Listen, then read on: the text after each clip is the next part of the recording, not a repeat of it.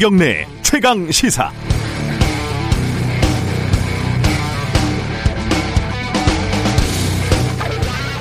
아마요 한 10년째 계속되고 있는 복잡한 영남권 신공항 정책 결정 과정을 감사원에서 한번 들여다보고 검찰이 수사라도 할라 치면은 발 뻗고 편하게 구경할 정권이 없을 겁니다. 수백 명의 공무원들이 과거 파일 지우고 난리가 날걸요. 2011년에 경제성 없다고 결론이 난 걸 2012년 대선에서 너도 나도 하겠다고 난리를 폈고 2016년 프랑스 용유까지 해가면서 신의 한수라는 신, 김해 신공항으로 결론을 내렸는데 그 신의 한수가 정책적인 결정이 아니라 PK, TK 이런 정치공학적인 신의 한수였다는 건 누구나 다 알고 있습니다. 2018년 오고돈 시장이 가덕도 신공항을 걸고 덜컥 당선이 됐는데 민주당 입장에서는 이번 선거에서 이걸 다시 안 하면은 이번 선거는 해보나 마나 이렇게 생각을 할 겁니다. 2019년에 총리실 산하의 검증위원회가 만들어지고 여기에서 김해신 공항이 안 되는 이유를 찾았을 겁니다. 오늘 발표를 보면 정확하게 알 수 있겠죠. 하지만 여든 야든 아무도 이걸 적극적으로 문제 삼지 않을 겁니다. TK에서 반발할 수도 있겠지만 지금 뭐 그게 중요한 게 아니니까요. 선거잖아요. 여야의 이심 전심은 뭐 주식 양도세 확대를 연기할 때와 같은 이유겠죠. 선거니까요. 이해는 됩니다. 선거라는 게 또 그런 구석이 있는 거니까요. 그런데 한 나라의 중요한 정책이라는 걸 선거 때만 되면 이렇게 춤추듯이 이렇게 왔다 갔다 하게 만드는 게 맞는 건가요? 어, 명분이라도 좀 갖추면 보기가 덜 민망할 텐데 말이죠. 선거를 코앞에 두고 참 부질없는 푸념이었습니다. 11월 17일 화요일 김경래 최강 시사 시작합니다.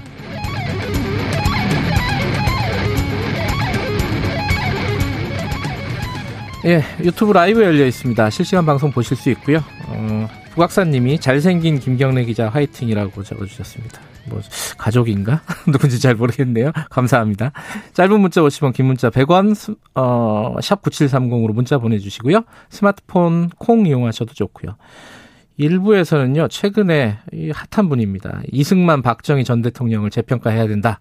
뭐 이런 발언도 했었고 대선 출마에 대한 언급도 있었고요. 더불어민주당 박용진 의원 좀 만나보고요. 2부에서는 유명희 통상교섭본부장 지금 알셉에 우리가 이제 서명을 해가지고 그 부분도 들어봐야 되고 사무총장 선거 WTO 이거 어떻게 되고 있는지 궁금하죠?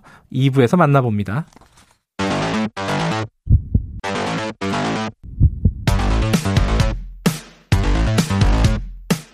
오늘 아침 가장 뜨거운 뉴스 뉴스 unboxing. 네, 뉴스 unboxing 민동기 기자 나와 있습니다. 안녕하세요. 안녕하십니까. 한겨레 신문 하어영 기자 나와 있습니다. 안녕하세요. 네, 안녕하세요. 어, 지금 코로나 관련된 얘기는 3부에서 어, 김호란 교수님이 예정이 돼 있는데 좀 정리 좀 하고 가죠. 이거 워낙 좀 사태가 심각한 것 같아가지고요. 일단은 지금 어, 우리나라 상황은 뭐 수도권 1.5단계로 올라갈 것 같죠 오늘 그죠 지금 분위기를 보면은 그러니까 정세균 국무총리가 오늘 중앙 재난안전대책본부 회의를 가지는데요. 예. 이 회의에서 수도권과 강원 지역에 1.5단계 상향 방침을 논의한 다음에 확정안을 발표할 계획이다. 음. 언론 보도가 이렇게 나오고 있습니다. 지금 뭐 하루에 200명 지금 사흘째 지금 나오고 있는 거죠? 네, 그러니까 넘게. 지난 일주일 하루 평균을 보면요. 수도권 확진자만 99.4명입니다. 일주일 그래서 평균이요. 예, 예, 예. 그래서 1.5단계 상향 기준 100명에 근접했고요. 네. 실제로 강원도는 어, 기준을 넘긴 상태여서 수도권과 강원 같은 경우에는 19일 0시부터 시행하는 방안, 그러니까 하루 정도 말미를 두고요. 네. 19일 0시부터 1.5단계 격상할 것으로 그렇게 보입니다. 네, 헷갈려서 그러는데 1.5단계가 되면 뭐가 제일 달라지는 거죠? 그딱 피부로 와닿는 게? 1.5단계가 정확하게 규정을 하면 지역적 유행이 시작되는 초기 단계거든요. 네. 그러니까 노래 연습장 있잖아요. 네. 그리고 실내 스탠딩 공연장, 식당, 카페 등의 이용 인원이 4제곱미터당 한 명으로 제한을 해야 됩니다. 4제곱미터면 2m, 2m 아닙니까? 그렇죠. 그렇죠? 2m, 네. 2m니까 좀 거리두기가 굉장히 좀 지금보다는 강화된다는 거고요. 네. 그리고 유흥시설에서 춤추기, 좌석간 이동이 금지가 되고요. 종교 활동 있지 않습니까? 네. 정규 예배와 미사 법회 등 좌석수를 30% 안으로 제한을 해야 됩니다. 모임과 식사는 당연히 금지가 됩니다. 지금 뭐 야구 포스트 시즌 네. 하고 있는데 그 관중 수도 어, 확 제한을 하는 거죠. 30%인가요? 30%로 제한을 네. 해야 됩니다. 아, 여러 가지로 이제 우리 생활에 어, 피부에 닿는 부분들이 많이 있는데 학교 수도 뭐 재량에 맡기긴 하지만은 네. 그래도 제한할 수 있게끔 하고 그죠? 3분의 2 정도로 예. 예. 이 지금 이제 정경 총장이 어제 브리핑을 했는데 하루에 400명 나올 수도 있다. 이 얘기는 무슨 얘기입니까? 그러니까 어, 사회적 거리두기를 강화하거나 사람과 접촉을 줄이지 않으면 그렇게 된다는 얘기인데요. 네. 2주에서 4주 후에 하루 300에서 400명 정도 코로나 확진자 수가 나올 수 있다고 그렇게 얘기했는데요. 그러니까 이거는 어느 정도냐면 지난 8월 기억하실지 모르겠는데 그때 휴가철에 아, 8.15 그때 집회 있었고 있대요. 예, 예. 네. 그때 수도권 중심으로 확진자가 급증한 그 상태를 예고하는 것. 아, 그것 그래요? 이상을 예고하는 것으로 보입니다. 그러니까 지금 어쨌든 이 커브를 꺾지 못하면은 그렇죠. 어, 혹독한 겨울을 네. 우리가 보낼 수밖에 없다. 굉장히 방역 당국에서는 긴장하고 있고 오늘 어, 단계 조정이 예상이 되고 있습니다. 근데 이 와중에 또 어, 기쁜 소식이라고 할까요? 음, 화이자에 이어서 모더나 쪽에서 어, 그 백신 관련된 뉴스가 나왔는데 이거는 더 긍정적이에요. 저번 거보다. 그죠? 그러니까 예방 효과가 94.5%라는 중간 분석 결과입니다. 저번에 화이자랑 똑같은 거죠. 예, 그렇죠? 비슷한 겁니다. 예. 그러니까 모더나가 삼상 임상 실험에서요. 15,000명의 참가자한테는 이른바 가짜역을 투여를 했고요. 네. 수개월 뒤에 이들 가운데 90명이 코로나19에 감염이 됐거든요. 네. 이 가운데 11명은 중증으로 발전이 됐습니다. 네. 근데 나머지 샘플인 15,000명은 백신을 맞았는데 백신을 맞은 사람들 가운데 5명만이 음. 코로나19에 감염이 됐고요. 네. 5명 모두 중증으로 발전하지 않았다는 겁니다. 음. 그 안정성 데이터를 좀 더 수집한 다음에 이달 말까지 미 FDA에 긴급 사용 승인을 신청할 계획이라고 하네요. 근데 이게 어 화이자보다 조금 더 뭐랄까 좋은 뉴스 중에 하나가 이 유통 체인이 훨씬 더 쉽다. 냉장 네. 유통이 훨씬 더 쉽다. 이건 어느 정도로 쉽다는 거죠? 그러니까 화이자 개발 중인 백신 같은 경우에는 그 섭씨로 따졌을 때 영하 70도에 보관해야 그러니까 하는데요. 그게 굉장히 어렵다고 뉴스에 많이 나왔잖아요. 네, 그러니까 병원이나 약국 따져보면 음, 거기에서 이런 냉장고를 갖고 있기는 좀 어렵거든요. 그렇죠. 이런 냉동 시설을요. 음. 그런데 이번에 그 모더나가 개발한 하고 있는 백신을 보면은 네. 그 섭씨 2에서 7도 보통의 냉동 시설 정도면 어, 가능하다. 그래서 이 안에서 30일 정도 안정적으로 유지되니까 말하자면 유통 편의성 때문에 네. 각광을 받고 있다라는 음. 거고요. 실제로 그 미국 국립 알레르기 감염병 연구소하고 같이 개발 중이고 그 파우치 소장이 또 이보다 더 좋을 수는 없다 이렇게 이야기를 해서인지 주가가 또 급등. 주가 네. 항상 아, 주가가 예. 이제 연결돼 있죠. 이거는 산업적인 측면이 예. 민간에서 하는 거기 때문에 그렇죠. 네네, 그렇습니다. 근데 이게 그 뉴스를 보니까 올해 연말에 일부 접종이 가능하다. 이게 가능한 건가요, 지금? 스케줄을 보면은? 그러니까 미국에서는 그게 가능할 수도 있을 것 같은데요. 미국에서. 문제는 네. 미국 밖에서 어, 모더나 백신을 접종하기는 어려울 것 같습니다. 예. 일단 20, 2000, 올해 연말까지는 미국 내에서 2천만 회 접종분이 출하가 될 수 있다고 밝혔는데 예. 내년에 이제 국제적으로 한 5억에서 10억 회분을 생산할 수 있을 것으로 기대한다라고 얘기를 했거든요. 그러니까 내년에도 언제쯤 될지는 아직 좀 봐야겠죠. 최종 결과도 나와야 되니까. 그렇죠. 최종 결과. 아마 하반기로 예상하는 사람들이 있습니다. 그러니까 1년은 좀 두고 봐야 한다는 사람들도 음, 좀 있습니다. 그게 또 뭐랄까 뭐 우리 구매라든가 그렇죠. 네. 어, 접종이라든가 원활을 할 경우고 그렇지 않으면 뭐 내후년으로 또 넘어갈 수도 그렇습니다. 있는 거고요. 근데 기사 지금 미국에서는 좋은 뉴스가 나오긴 했는데 미국의 실제 코로나 상황은 굉장히 심각해요. 그죠? 이건 보니까 어 엿새 만에 100만 명? 이 늘었다. 그러면 하루에 10만 명에서 20만 명 사이의 확진자가 계속 나왔다는 얘기잖아요. 그죠? 이게 네. 상황이 어떻습니까, 지금? 어, 지금 보면은 그 누적 환자는 1,100만 명 넘었는데요. 1,100만 명. 예, 예. 100만 명 내는데 엿새밖에 걸리지 않았거든요. 네.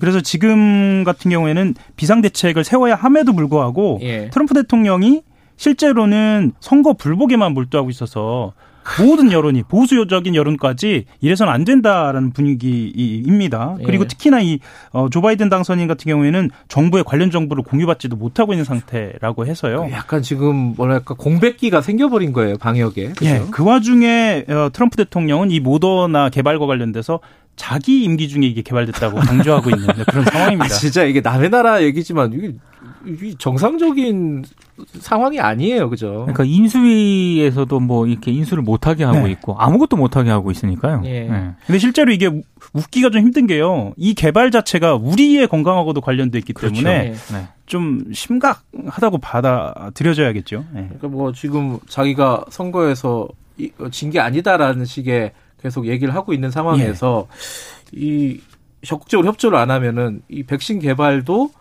혹시나 차질 그렇죠. 같은 것들이 뭐 정책 그 행정적인 측면에서 그렇죠. 빚어지지 않을까 이런 걱정도 들고요. 참 미국이라는 나라가 신기합니다, 진짜. 이런 시스템이라는 이 정도 시스템밖에 안 된다는 게. 에, 우리나라 얘기 좀 해보죠. 그 어제 제일 큰 뉴스 경제 뉴스 중에 하나는 대한항공하고 아시아나하고 인수 뭐 그거는 저기 뭐 원래부터 나왔던 얘기긴 한데 공식적으로 발표가 된 거죠. 먼저 간단하게 좀 얘기를 해주시죠, 하영 기자. 예, 그 정부와 산업은행이 그 대한항공의 아시아나항공 인수를 공식화했고요. 예. 예. 그리고 한진칼과 대한항공도 이사회를 열어서 아시아나항공 인수를 결의를 했습니다. 네. 따져 보면 국내 1, 2위 항공사 통합 해서요. 예. 그 글로벌 톱 10 수준의 초대형 항공사가 탄생을 한 겁니다. 예. 그리고 1국가 1국적 항공사 체제가 열렸고 세계 7위 수준이라고 합니다. 좀 엄청나죠. 예. 이제 이걸 mega carrier라고도 하는데요. 예. 그런데 어, 지금 이 합병이, 인수 합병이 여러 가지로 과제는 좀 남아 있다. 뭐 몇 가지 이제 짚을 지점이 있는 것 같은데 어떤 것들이 있습니까? 그러니까 지금 항공 산업이 불황이지 않습니까? 예. 여기 이제 혈세를 투입하는 게 온당한 것인가? 이런 8천억 정도 들어간다면서요? 그렇습니다. 예. 그리고 지금 대한항공 부채가 23조 원이고 아시아나항공 부채가 12조 원이거든요. 예. 여러 가지 논란이 좀 제기되는 대목이고요. 예, 대마불사 뭐 이런 얘기들 나오는 거죠. 그렇죠. 그렇죠? 재벌 특혜라는 얘기도 나오고 있고요. 예. 그리고 한진그룹 경영권 진 분쟁 중이잖아요.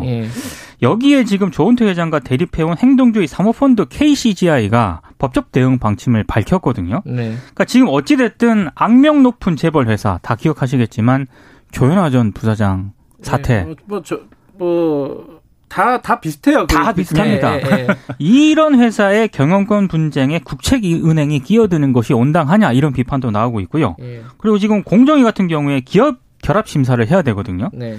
근데 지금 국내선 기준으로 대한항공하고 아시아나항공이 각각 22.9%하고 19.3%를 점유하고 있고요. 자회사가 또 있지 않습니까? 네. 뭐 진에어라든가 에어부산, 에어서울 여기까지 합치면은 점유율이 66%까지 높아지는데 네. 공정위가 어떤 심사 결과를 내놓냐에 따라서 좀 다른 결과가 양상이 좀 벌어질 수도 있습니다.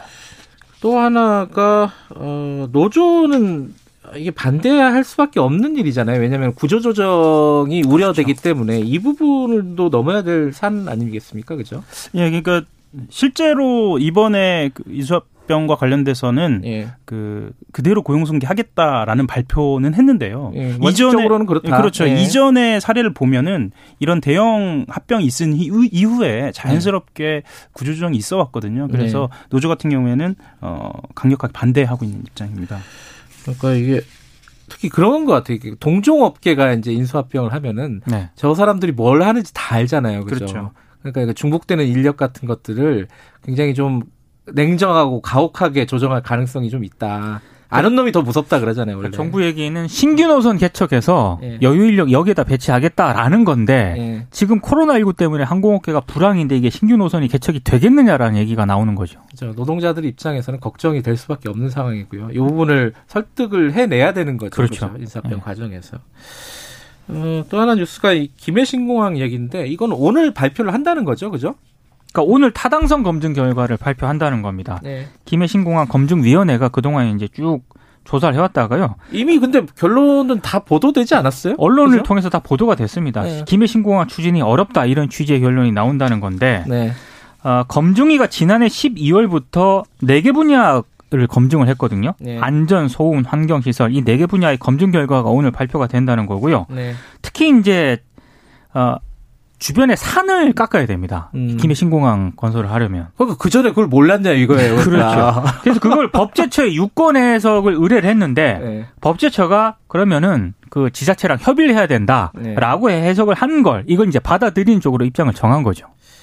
저희가 부산에서 근무한 적이 있었는데 아. 근데 부산 사람들은 이거 굉장히 뭐랄까 수건이에요 진짜. 그렇죠. 네. 네. 그 김해 공항이 워낙 좁, 좁아가지고 큰 공항을 만드는 게 수건이긴 한데 지역적인 측면에서는 그런데 이게 정책 결정을 이런 식으로 하는 게 맞는 건가? 이게 계속 그런 의문은 들기는 합니다. 어쨌든 이 결과 나오면 내일 좀 자세하게 좀 얘기 나눠봐야 될 것 같네요. 오늘 뉴스 unboxing 여기까지 할게요. 고맙습니다. 고맙습니다. 고맙습니다. 민동기 기자, 한겨레신문 하어영 기자였습니다. 김경래 최강 시사 듣고 계시고요. 지금 시간 7시 35분 향해 가고 있습니다.